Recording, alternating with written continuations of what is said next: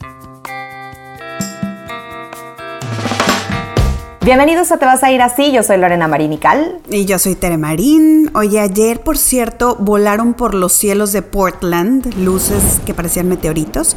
Muchas especulaciones y teorías de conspiración. Ya sabemos qué es, les vamos a decir. Y también en el programa del día de hoy, a todas las que sentimos los seres humanos se les suma la culpa, en algunos, de haber tenido una pandemia feliz. Les vamos a platicar de la culpa, que es muy real en algunos, de haber sentido, de haber sido feliz durante una pandemia mundial. Además, Tiger Woods ni el freno metió y nunca quitó el pie del acelerador en su accidente y obviamente hay muchas especulaciones sobre lo que intentaba hacer. Teresa, el príncipe Harry ya tiene trabajo y tú no, fíjate, ¿cuáles son sus credenciales? Les vamos a decir. Oye, y si creías que este año sí organizabas tu boda, piénsalo dos veces porque puede ser que recibas invitados no gratos. Después de 17 años es el año de las cicadas, cigarras o chicharras, le decimos en mi tierra. Ok, la total, ¿cuándo vamos a salir? Oye, y el aparato reproductor masculino es cada vez más pequeño. O sea, no, no, no el que ya tiene, no, no, el que ya tiene, no se están cogiendo, les vamos a explicar. Y Ellen DeGeneres ha visto su audiencia caer casi a la mitad. ¿Será que es el fin de la gran presentadora? Hay una persona que dice tener fotos del hecho de muerte de Luisito Rey, papá de Luis Miguel, y las andan vendiendo. Que a ver quién da más. Ay, no, y menos por, por, por, por fotos así, ¿no? Pero bueno, Ay. oye, y también la, la- la segunda temporada de Luis Miguel, la serie, que ya viene con bombo y platillo, estoy tan lista. Listísima. Y ahora sí, agárrense. Facebook dará a conocer un brazalete que traduce las señales cerebrales para mover objetos digitales con tan solo pensar en ello. ¡Pum! Y ya vas a poder estrenar tenis Gucci originales. Ojo, por 11.99 dólares. No son robados, no son chafas, son originales. ¡Wow! Y Lore nos va a decir todo lo que le debemos a la Fórmula 1 porque no puede entender a la gente que no le gusta. Oye, es que pu- pusiste un tuit de no puedo entender a la gente que no le gusta la Fórmula 1 y le comento como yo. Pensé que nos entendíamos, Lore. No, es que es increíble, de verdad. Pero bueno, luego les digo por qué. Vamos con Tiger Woods y los nuevos resultados de las investigaciones, Teresa. Como que los resultados son en gotero, ¿no? O Sí, sé, muy poquito a poquito. Poquito a poquito, porque con la novedad de que Tiger Woods ni el freno metió, y más bien no solamente no frenó, sino que nunca quitó el pie del acelerador el mes pasado cuando sufrió un accidente automovilístico en California. Oye, el departamento del sheriff de Los Ángeles ejecutó una orden para obtener eh, información de la caja negra de la camioneta Genesis 2021 que manejaba y encontraron que aunque no hay evidencia de que Tiger Woods iba impedido por alguna sustancia, que sí hay evidencia de que nunca quitó el pie del, del pedal ni frenó. O sea, híjole. Sí suena a que quieres chocar. O sea, para mí, digo, no, no quiero pensar lo peor, ¿verdad? Lo peor siendo que quizás intentó quitarse la vida. Pero así es como la gente que no quiere vivir le hace, ¿no? sí, pues sí. O sea, Uno digo, más uno, digo, dos. básicamente. Oye, ¿no ves a la mamá de Beth en The Queen's Gambit? Si ya vieron la serie, que así le hace, pero con la hija en el coche, le dice, close your eyes. Y le mete al acelerador y tienen un accidente terrible en un puente. Bueno, en las series y en las películas así le hacen. Por eso yo digo que lo de Tiger Woods está sospechoso. Ahora, ahora. No lo habían sacado los rescatistas del coche chocado cuando la policía ya había dicho que no estaba intoxicado. O sea, la realidad es que ni sabían, ¿no? ¿Será que nos están ocultando algo también? ¿No? O que se pudo haber quedado dormido, digo, a mucha gente le pasa. Al rato anuncian la entrevista de Tiger Woods con Oprah para romper el silencio sobre su verdad. ¿no? sí, totalmente. De que es estaba yo muy triste. Sí, sí, sí. Oye, lo que pasa, lo que es- un hecho es que Tiger Woods es este héroe de los comebacks, ¿no? Ya ves como en las películas, Ajá, el bueno siempre que está a punto de morirse, casi se muere, lo avientan, lo aplastan, lo noquean, queda ensangrentado en el piso y aún así gana. Así es, así es. así es Tiger Woods. Ahora va a ser como el campeón del, del golf en Marte, ¿no? Ahora que todo se vaya para allá. Oye, Tiger Woods gana su octavo campeonato en Marte. Absolutamente, la PGA de Marte, PGA va a ser. Oye, es que 11 veces ha sido jugador del año para la PGA y es conocido por volver y coronarse después de sus fracasos. Ganó el Masters en 2019 por quinta vez. Con todo y que tuvo cuatro cirugías de espalda y tiene un récord de Sí. 82 victorias en el PGA Tour, por eso te digo. Oye, nada como esas historias, ¿no? Porque aparte te acuerdas de su divorcio. O sea, todo lo de su problemita.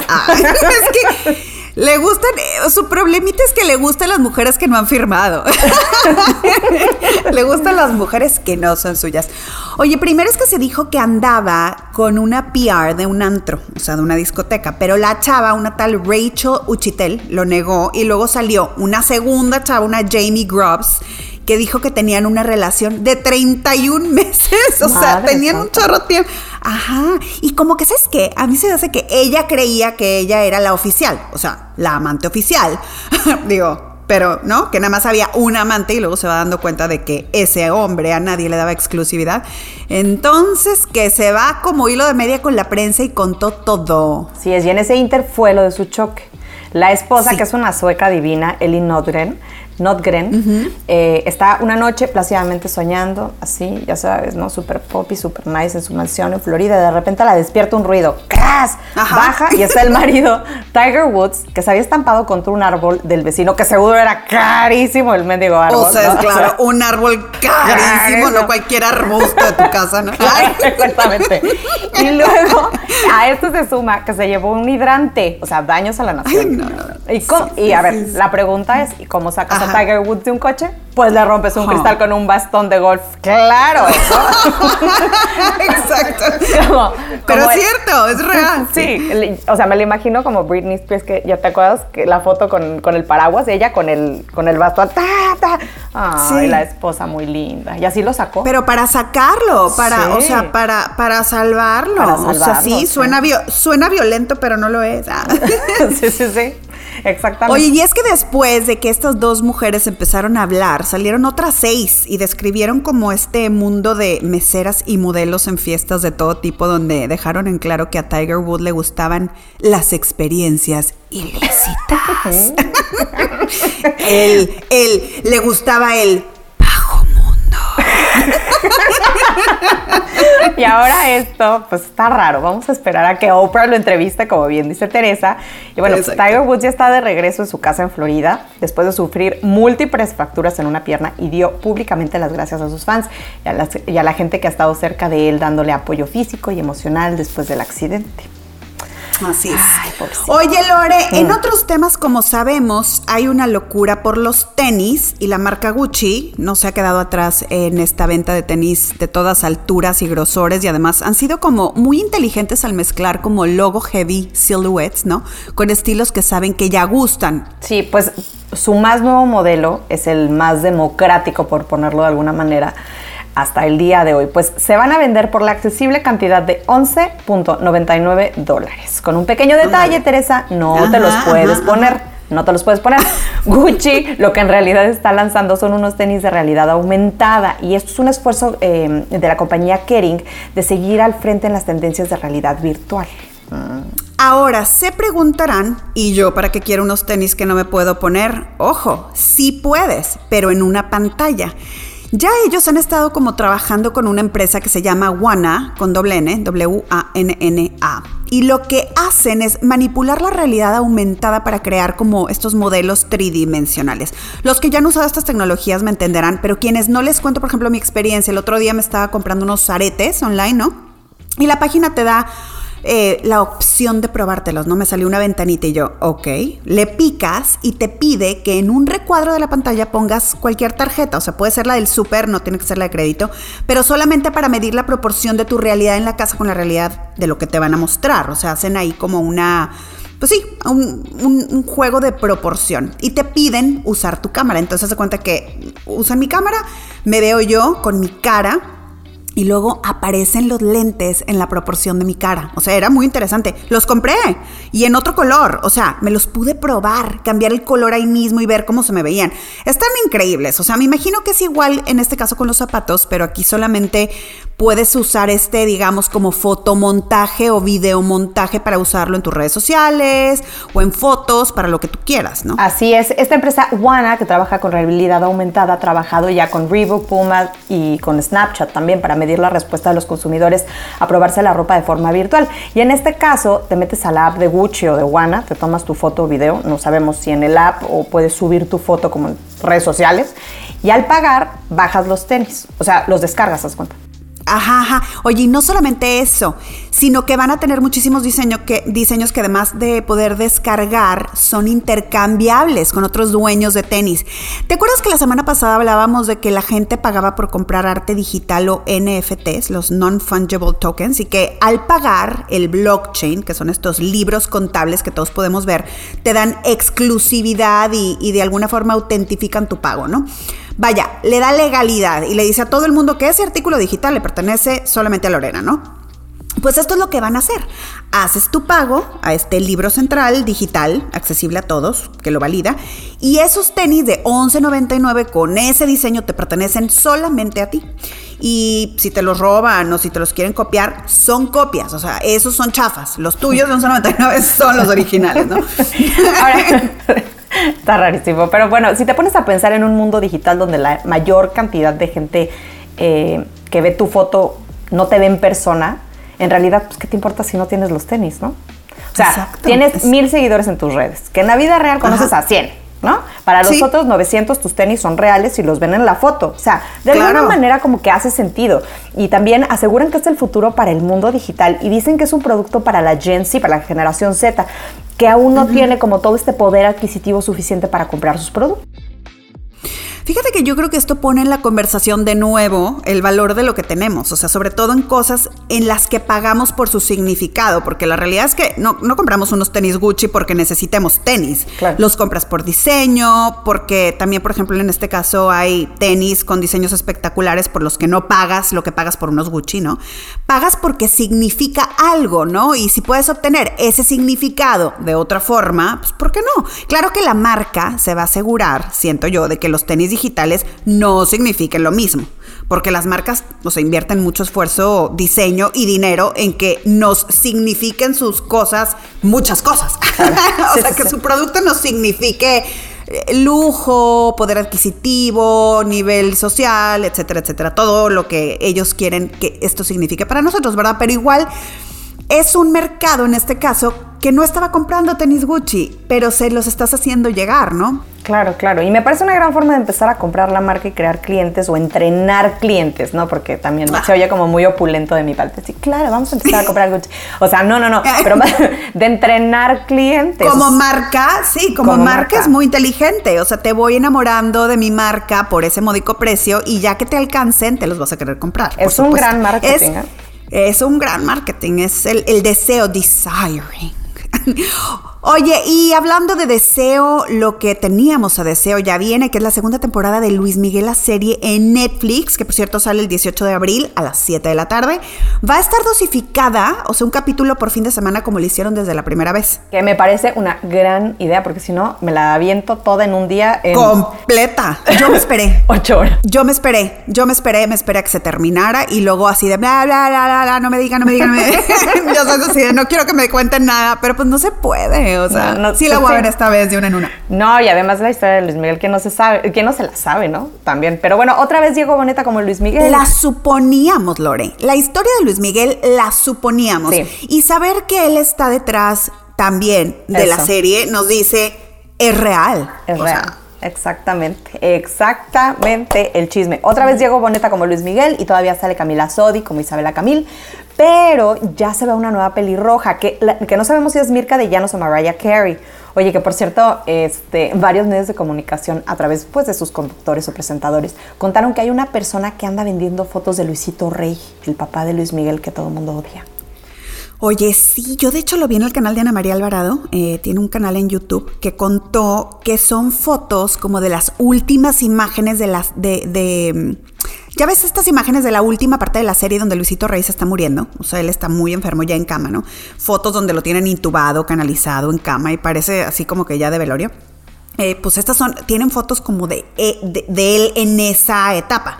También contó eh, en, este canal que estos días, hace unas semanas, estuvieron grabando la serie en un restaurante de Polanco en la Ciudad de México, el Winston Churchill, donde aparentemente montaron una pista de esquiar y que ahí estaba la, ahí andaba la novia de Diego Boneta, que fíjate que no sé si es la Maite Rodríguez, una chilena súper bonita, que es hija de hecho de una actriz chilena y un director. Leí yo en la tercera, que es un periódico chileno, que habían terminado. Entonces no sé si será que volvieron o que eh, es una nota vieja o qué, pero es hermosa, está bien bonita. Como sea, qué difícil, ¿no? O sea, qué, qué, difícil ha de ser si salió con Camila Sodi, que dicen que hubo romance. que, no, o sea, más que romance, yo creo que fue como la atracción del momento, ¿no? Entre ellos dos, porque son muy guapos. Y ahora, pues están grabando juntos y de repente que te llega la nueva novia. Mm. Híjole, bueno, pero de lo que estarán chuecos, ¿no? De que pasan esas cosas. Aparte, Camila ya con un divorcio, como ya somos adultos, ¿no? Y, lo que sí es que em, buscando eh, fotos de, Diego y de la novia, hay muchas fotos de ellos, de así momentos como súper apasionados, de besos, y siento que Diego, Diego Boneta está en este momento Luis Miguel de su vida, ¿no? Así de, donde sale con las guapas, las chavitas, anda, trae todo, ¿no? Pero, pero, pero mucho más accesible, siento, ¿no? Porque imagínense, una foto, Ay, total. una foto de Luis Miguel Teresa llegó a costar un millón de dólares en la prensa rosa, en la, en la prensa del corazón. En la prensa del corazón. Oye, de hecho, ahora en esta segunda temporada sigue la historia de uno de sus amores, amores a los que le rompió el corazón. Yo le llamo a esto, de esta pelirroja de la que platicábamos, yo le llamo a esto la maldición de Luis Miguel. acaba que la maldición de Luis Miguel. Sí, o sea, mira, te voy a poner un ejemplo a ti. Conociéndote, sé que no eres fan de Luis Miguel o nunca fuiste una fan enloquecida, pero bueno, podemos, eh, no sé, acordar en que Luis Miguel es guapo, talentoso y en que es un ícono en Latinoamérica, ¿no? Y que nadie se le puede resistir, ni tú. O sea, o sea, sí, pero en Acapulco 1992, o sea, ahorita ya es un señor muy mayor, Teresa. No, ya sé, ya sé, ahora ya no, pero en su época. O sea, si Luis Miguel te tiró la onda, sufriste la maldición de Luis Miguel, ¿Por qué? No le vas a decir que no, o sea, no le ibas a decir que no. Y se lo hizo a todas, o sea, a Mirka de Llanos sobre todo. Híjole, yo me acuerdo de esa época. Mira, Mirka que tenía primer impacto, un trabajo estable, una vida en Miami y que la va flechando el sol.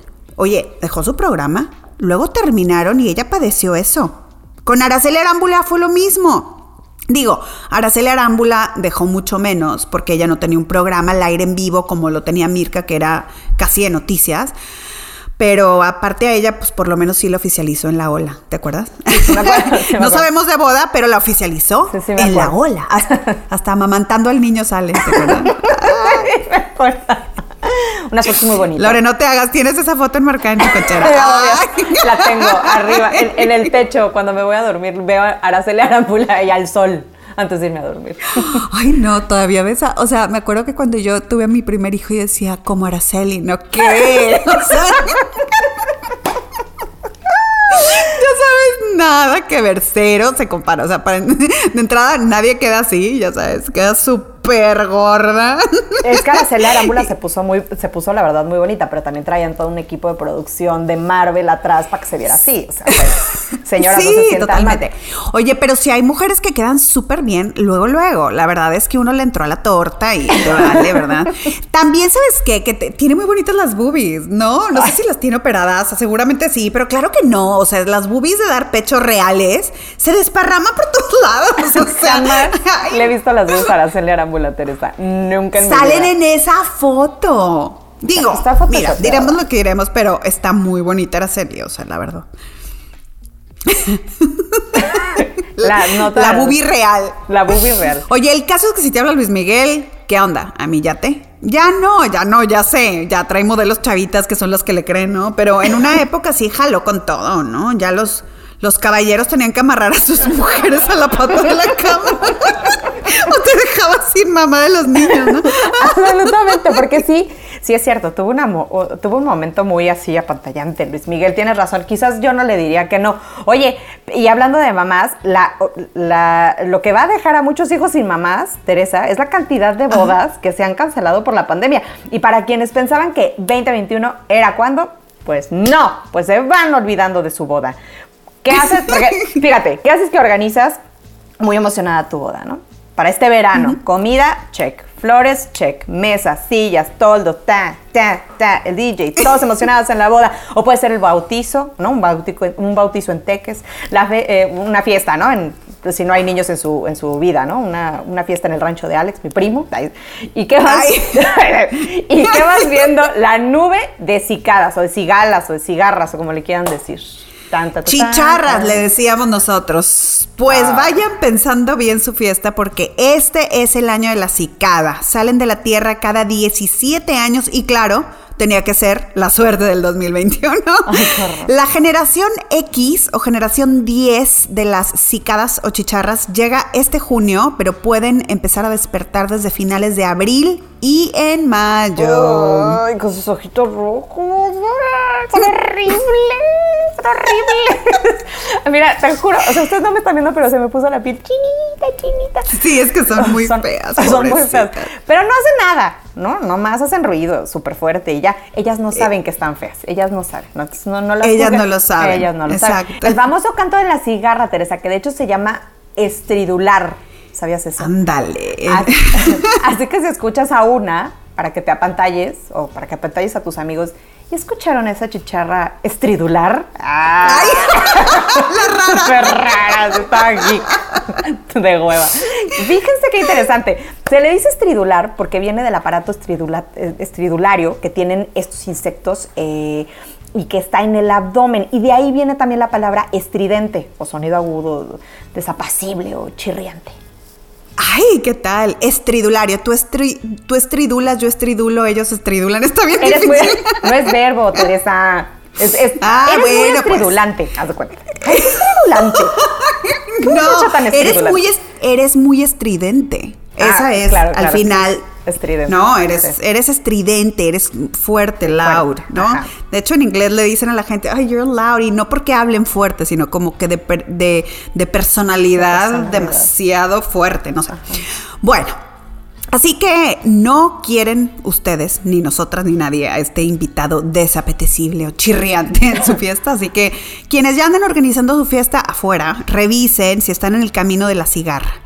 Un árbol Fíjate, un árbol cargado de chicharras puede sonar más fuerte que un taladro. Ojo, no las confundamos con las cicadas anuales, estas son periódicas, llegan cada de entre 13 y 17 años y pueden venir en densidades de 1.5 millones de adultos por acre. Eh, no sé qué te agarre esto. Y bueno, ahora sí ya podemos decir que ya tenemos a Gen Z, este es Gen X, ¿no? Pero de insectos. Pero de insectos. No, y en serio, las cigarras de generación X es uno de los grupos más grandes y los que aparecen este año están escondidos desde 2004 y se van a desenterrar cuando la Tierra esté a 64 grados Fahrenheit, que son 17.8 grados Celsius. Qué rápido hice la conversión, ¿vieron? No, no, no, no, no, es que eres una matemática, pero de verdad. por favor, van a salir y se van a parear al ritmo de su canto y luego se van a morir. Ay, súper triste. Ay, qué triste. Ay, Ay súper triste. Oye, a lo mejor hay unos, no sé, unos, unos extraterrestres que viven algo así como 900 años y si nos vieran a nosotros dicen, ay, qué triste, vienen, nacen, se apanan y se mueren. O sea, nunca sabemos el tiempo, ¿verdad? No, lo había pensado. ¿Cómo lo miden? Sí, sí, no lo había pensado. Esta, esa película súper triste debería estar nominada al Oscar. Escrita por nosotros.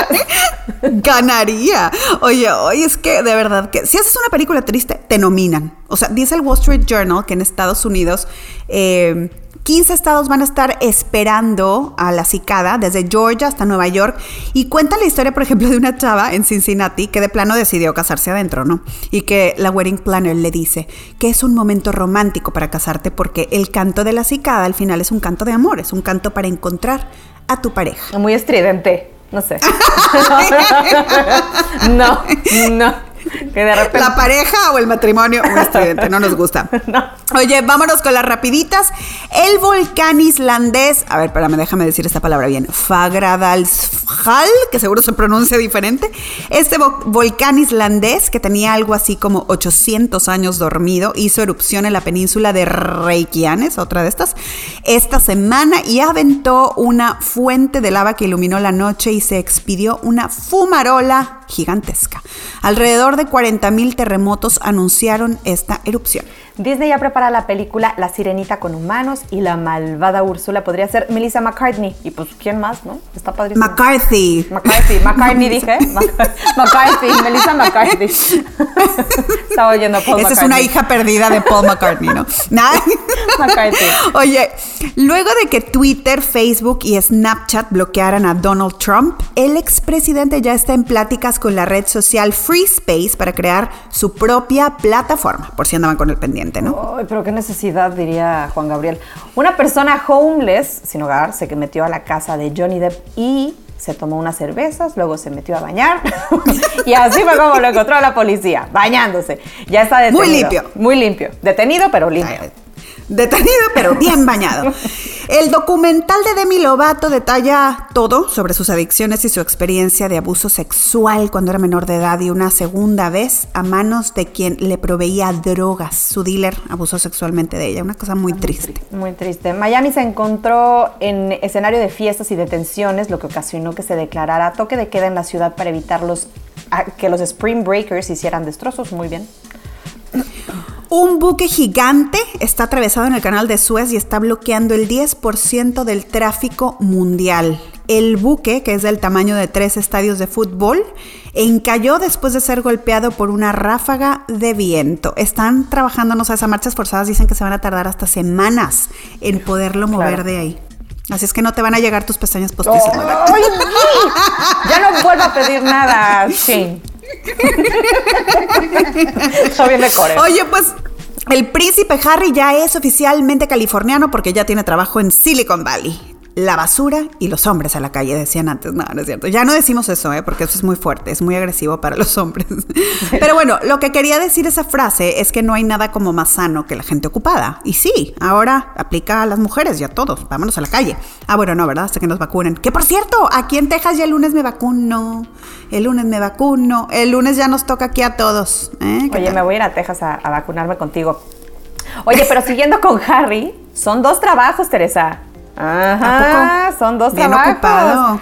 Quiero saber a dónde llevó su currículum. O sea, bueno, aunque, es obvio que cuando tu cargo es Prince of Wales, pues ya traes palancas, ¿no? Desde ahí. No, claro que no fueron palancas. Eso fue una bulldozer retroexcavadora de minas y motoniveladora. no, una palanca.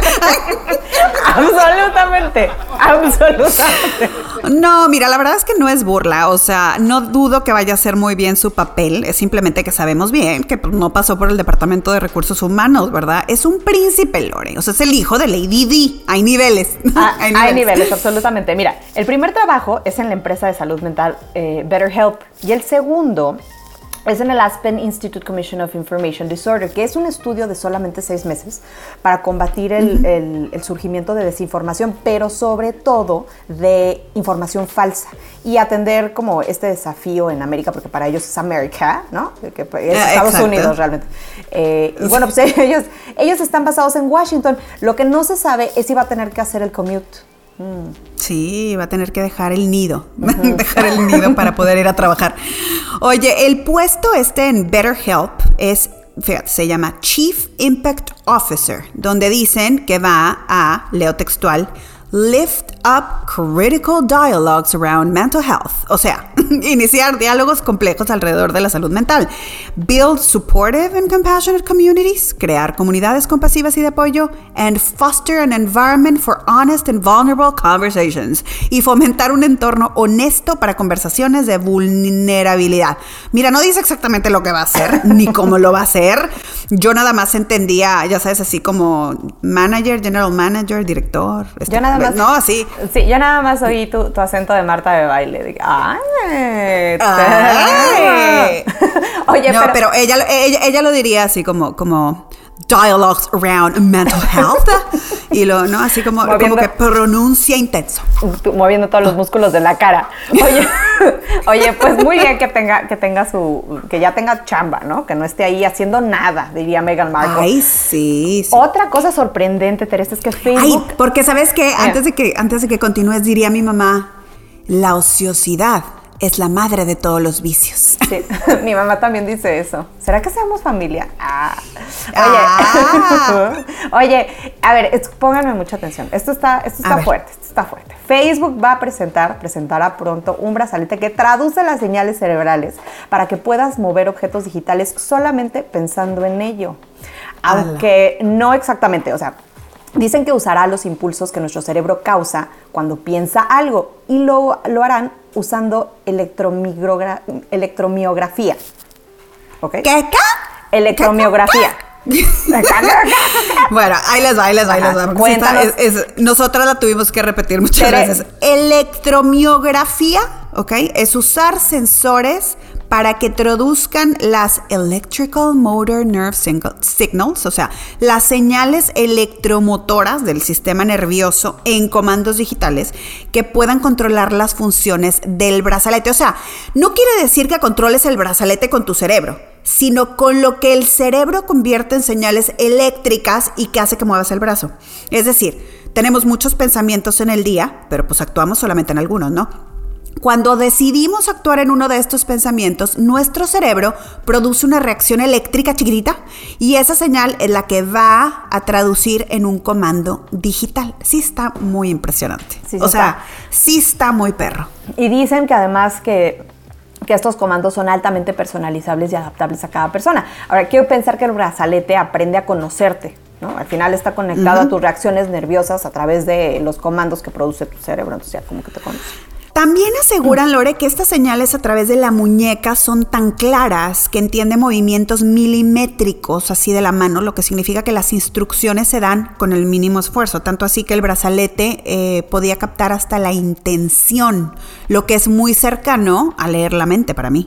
Básicamente, quieren que controlemos el brazalete directamente con el sistema nervioso periferal, específicamente con los nervios fuera del cerebro que le dan instrucciones a la mano y a los dedos. ¡Wow! Wow, sí. Aquí la- ahora, aquí la pregunta es, ¿cómo saber que la máquina está usando los nervios fuera del cerebro y no leyendo tu cerebro y fingiendo no estar Ah. leyendo tu cerebro? ¡Ah! Película de ciencia ficción. ¿Tú crees que si ya encontraron, o sea, es que, a ver, si ya encontraron la manera de leer nuestro cerebro, nos van a decir, o sea, medio sí, no les voy a decir que da miedo, pero pues sí es como muy sorprendente, ¿no? Como dice, como dice Tere, porque al final nos ponemos algo que no entendemos. Exacto. Dicen que decodifica las señales en la muñeca, pero no sabemos si pueden decodificar aquello en lo que no actuaste. ¡Ah! Imagínate que vas poniendo todo lo que empezaste en el día en Facebook. Tendríamos muchísimos problemas. de, Muchos. no, eso yo no lo quería decir. Eso nada más lo estaba pensando, maldita, Maldita sea, sea. brazalete. A mí- brazalete del mal. A mí me pasaría eso muchísimo, muchísimo. Ay, a mí también, qué horror. Porque además, fíjate, Facebook adqui- adquirió Control Labs en 2019 y tiene un director de interfaces, o interfaces, de interfaces neu- neu- neuromotoras que se llama Thomas Reardon, eh, que es el que platica esto y lo, que y lo platican porque están por lanzarlo. O sea, ya Teresa, vete a saber qué otras cosas no están ideando. Exactamente, o sea, eso ya lo platican porque ya está cerquita, pero ya están así. A mí se me hace, estoy casi segura que ya nos pueden leer la cabeza. O sea, ay, bueno, no la cabeza, espero que no, ¿verdad? Ay, te voy a leer la cabeza. No, el cerebro, ¿verdad? El cerebro. Oye, en otras cosas puede ser socialmente inaceptable, pero para mucha gente ha sido esta una feliz pandemia. Simon Cooper cuenta en su columna del fin de semana en el Financial Times que el foco de la gente y los medios durante la pandemia, de los medios de comunicación durante la pande- pandemia, ha estado correctamente en la gente que sufre, ¿no? La cantidad de muertos, los enfermos, los solos, la gente que se ha quedado sin trabajo, las mujeres, no sé, todo esta... Y sobre todo, por ejemplo, han hablado también mucho de, de los papás que están cansados con el homeschooling en casa, con niños chiquitos, etcétera. Pero que hay en todo esto una verdad culposa que algunos de nosotros somos más felices que antes y ahora con la promesa de la vacuna no estamos seguros de querer volver a la vida normal. Ahora, le- eh, está muy cañón porque la encuesta anual de felicidad global de la empresa Ipsos, que estudió a 20 mil adultos en 27 países en julio y agosto del año pasado, encontró algo increíble. El 63% de la gente dice que es feliz solamente un punto porcentual debajo del 2019, fíjate. O sea, no es nada para el tamaño de pandemia que tuvimos. Nada. Para nada. Oye, es que sabes que también que la pandemia ha simplificado la vida de gente que tenía vidas muy complicadas. Y esto se publicó en la revista Horizon que es esta revista de innovación e investigación, que dice que mucha gente se dio cuenta de que en realidad no estaban viviendo la vida que querían y entonces decidieron pasar más tiempo en casa con las familias y que sorpresivamente se desestresaron. Entonces, no sé, quizás la felicidad causada por la pandemia es hasta más grande de lo que sugieren las investigaciones, sobre todo porque mucha gente no va a admitir públicamente que fue muy feliz durante la pandemia, porque pues la verdad es que suena a socialmente inapropiado. O sea, no, no está padre decir, yo fui súper feliz cuando tanto muerto, yo fui súper feliz cuando la gente se quedó sin chamba, ¿no? no, no, no. Y por lo general es fácil decir que los que están contentos eh, son los de las clases privilegiadas, por ejemplo. Pero ese argumento puede real, no ser real. O sea, por ejemplo, imagínate la cantidad de empleados eh, de nivel medio que fueron liberados de trabajos que no les gustaban y, que ahora reciben un cheque por sentarse en su casa. Y la prueba es que solamente el 15% de los empleados en 155 países reportaron sentirse felices en sus trabajos. Así que si los sacaste de trabajos que odiaban, puede ser que sean más felices ahora. Y sabes que también que hay cambios que son obligados. O sea, mucha gente no tenía pensado salirse de su trabajo y a lo mejor nunca se hubieran movido si no hubiera sido porque pues los forzaron, ¿no? En fin, yo creo que este es, una, es uno de esos tópicos donde cada quien lo vive de forma muy personal. Pero fíjate, o sea, hicieron un estudio y sí es cierto, hay gente que fue muy feliz. Oye, Lore, vi tu tweet. Vi tu tweet de que no entiendes cómo hay gente a la que no le gusta la Fórmula 1 y te contesté que yo, por ejemplo, soy de esas. ¿No será que tienes el síndrome de para el martillo todos son clavos? lo que pasa es que Lore trabaja en la industria automotriz, entonces a lo mejor porque a ti te gustan, crees que a todos nos deberían de gustar. No, no, no, para nada. Bueno, también tengo que aceptar que mi tweet fue muy ambiguo, lo reconozco, y también tengo que aceptar que el 80% de las personas que me siguen son personas que gustan del automovilismo y del mundo motor. Así que la respuesta de mis followers iba a ser a mi favor. Pero mi tweet era más de fondo que de forma, quiero que sepas. O sea, precisamente porque todos creemos que el automovilismo son dos cosas. Una cosa de hombres y dos, un medidor de testosterona que se mueve en función a ver quién le da más duro, quién tiene más dinero. sí, total. Y no, la realidad es que va mucho más allá. Pero más allá de qué, o sea, pues de la, de la movilidad del mundo, Teresa. La tecnología que ves en los autos de carreras es la que termina en los autos de volumen. Es decir, este es un ejemplo, ¿no? Eh, Mercedes-Benz desarrolla unos frenos perros para su auto de Fórmula 1. Bueno, esos frenos, más allá de darle seguridad a Lewis Hamilton, van a servir como punto de referencia para el, para el siguiente clase C, por ejemplo. Solo que nosotros, como usuarios de todos los días, vemos esa tecnología diluida, por ponerlo de alguna forma. No, no, no, digo, o sea, sí, sí me hace sentido. Son como, digamos, pruebas que puedes hacer en la vida real a velocidades exorbitantes, ¿no? Sí, no, porque esas pruebas son, o sea, sí existen esas pruebas, pero son de otro lado. A lo que voy es que esta tecnología se expande, o sea, la tecnología de la Fórmula 1 se expande, no es única de los constructores de la Fórmula 1. Y lo más importante es que se mueven tiempos bestiales, o sea, de un año al otro, así, de tecnología. De hecho, la industria automotriz es la, que, es la que se mueve casi a la par de la tecnología en general. O sea, es la más pronta, es la más rápida, es la más tangible. Tan fácil como esto. A ver, piensen en una época, ¿no? Vamos a decir los años 60. Piensen en Nueva York, los años 60. O sea, las posibilidades de que ustedes hayan pintado esta imagen con referencias de ropa y autos es muy alta. Porque la ropa te remonta al pensamiento de la gente, en dónde están ellos en, cuestiones pues, culturalmente, hablando, y los autos a la tecnología de ese momento. Que creo eso es cierto. Mm. Pero bueno, esos son los coches en general. En este caso estamos hablando de Fórmula 1. No me quieras cambiar el tema. Nos tienes que convencer de que la Fórmula 1 tiene un fin más allá de, la verdad, ponernos a rezar las mamás porque a nuestros hijos no les guste. Y, a, rezar por esos hombres, pobres hombres. Sí, sí, sí, no, totalmente. Y a lo que iba es que la razón por la que me gusta la Fórmula 1 es porque a diferencia de otros deportes, siempre está evolucionando, cambiando, transformándose. Yo ya hablando como de la micha, ¿no? Moviéndose hacia adelante, el futuro. Te falta uno más. Ah.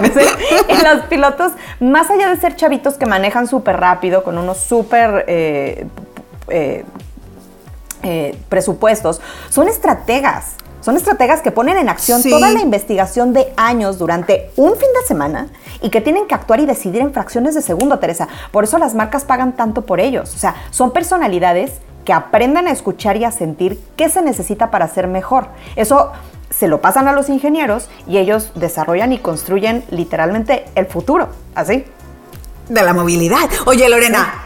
Pareces anuncio de Fórmula 1, se me hace que traes un negocito. Ojalá. se me hace que traes no un negocito.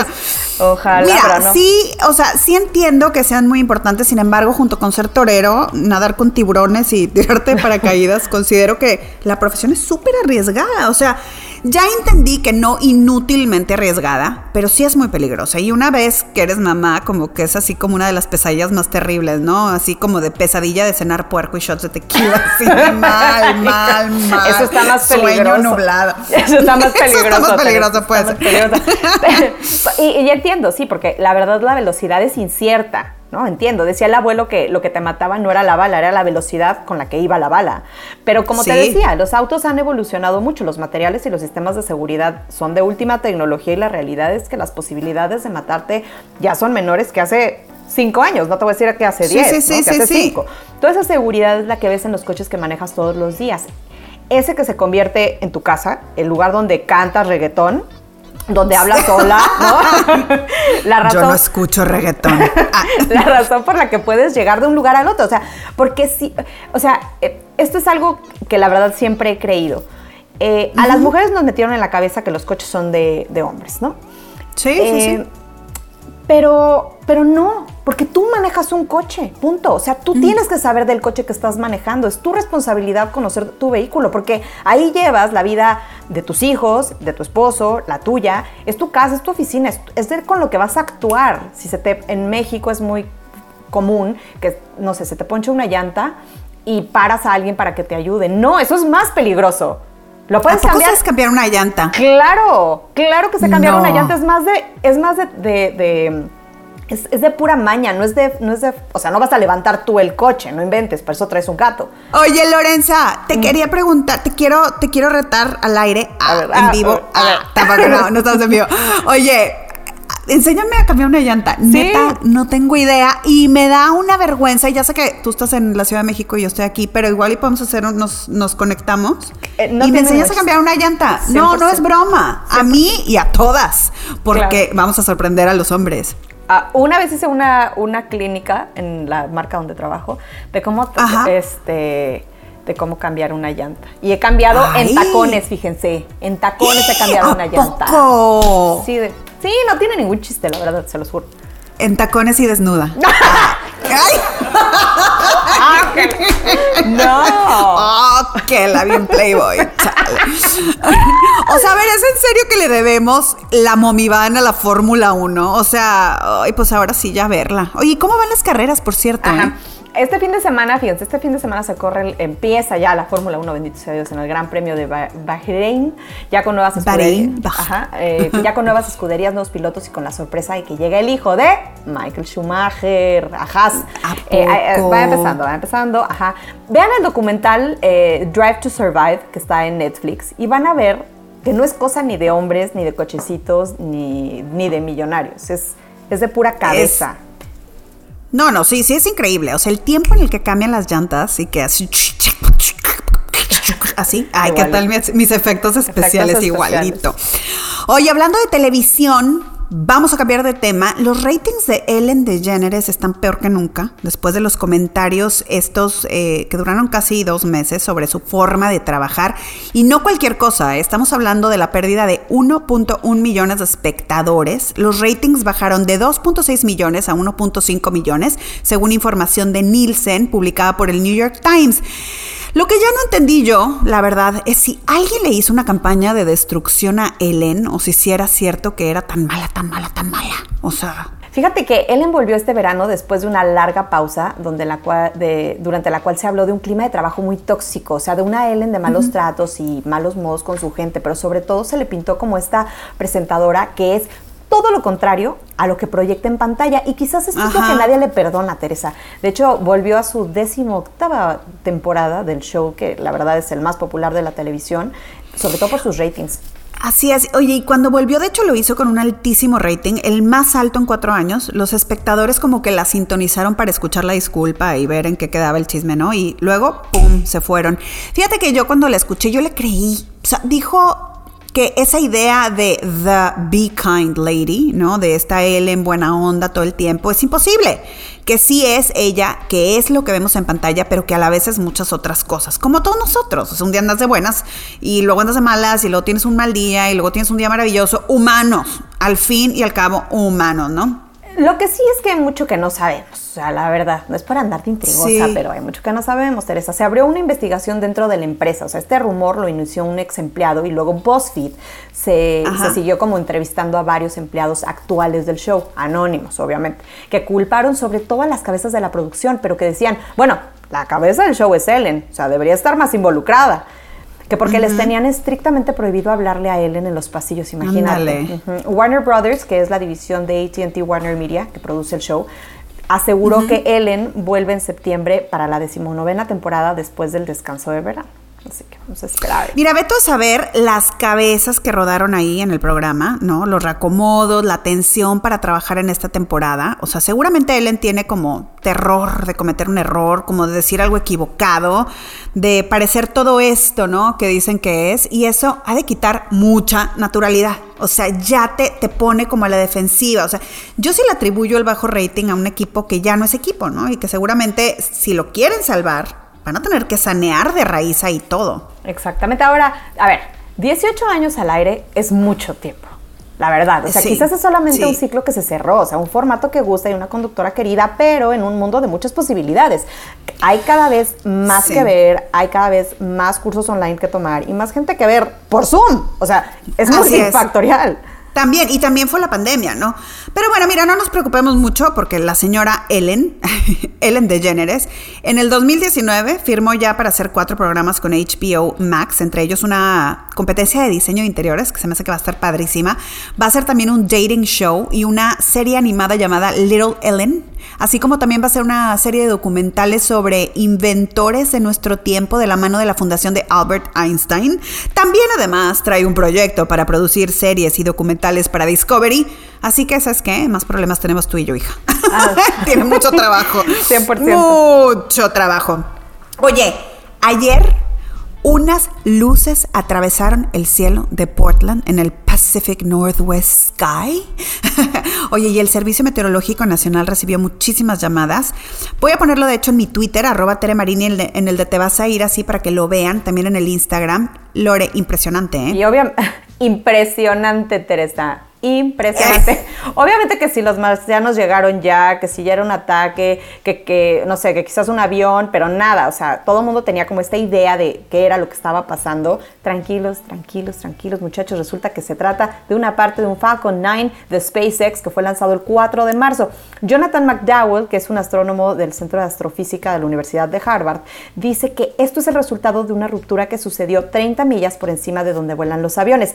Y que no iba a tener como un gran impacto para los ciudadanos, pues seguramente iba a caer por los Rocky Mountains, cerca de la frontera canadiense. Así que cálmense, tienes un Ahí arriba de unos pajaritos, unas ardillitas. Ay, qué mal mi conocimiento de, de, de, de, los animales del lugar, ¿no? ¿Qué, ¿Qué viven los Rocky Mountains? ¿Gatos gatos montañeses o monteses, como le dicen? no, como venados, no, osos, negros, coyotes.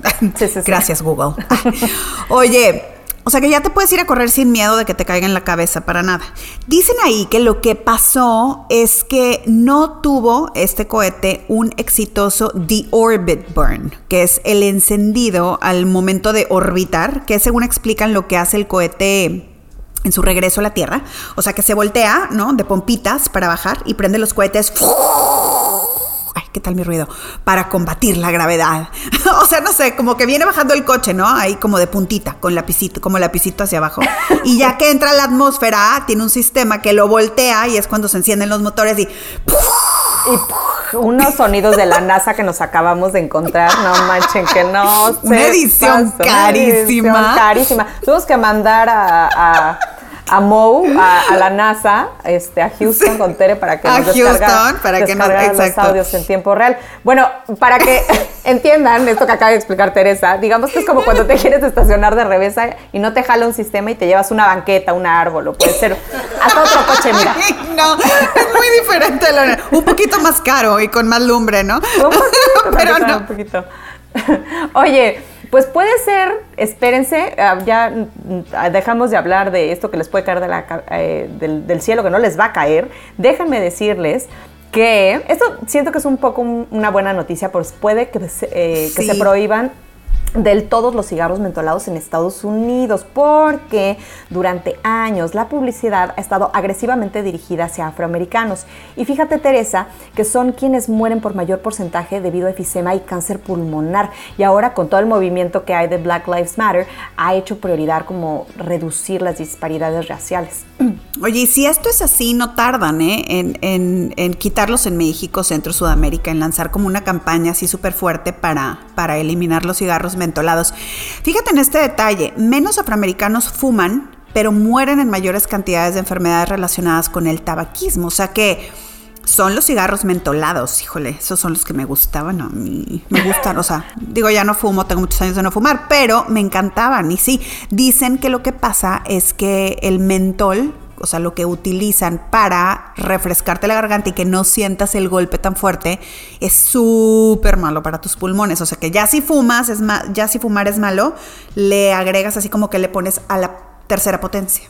Ah, mira, eso yo no lo sabía. Ah. Así que prepárense, se viene fuerte una campaña contra los cigarros mentolados, pero ¿están listos para escuchar esto? ¿Estás lista, Teresa? Venga, venga. Hay una gran posibilidad de que prohíban del todo, absolutamente del todo, los cigarros y los productos relacionados, fíjate, debido al daño que hacen. Y encima, contamina.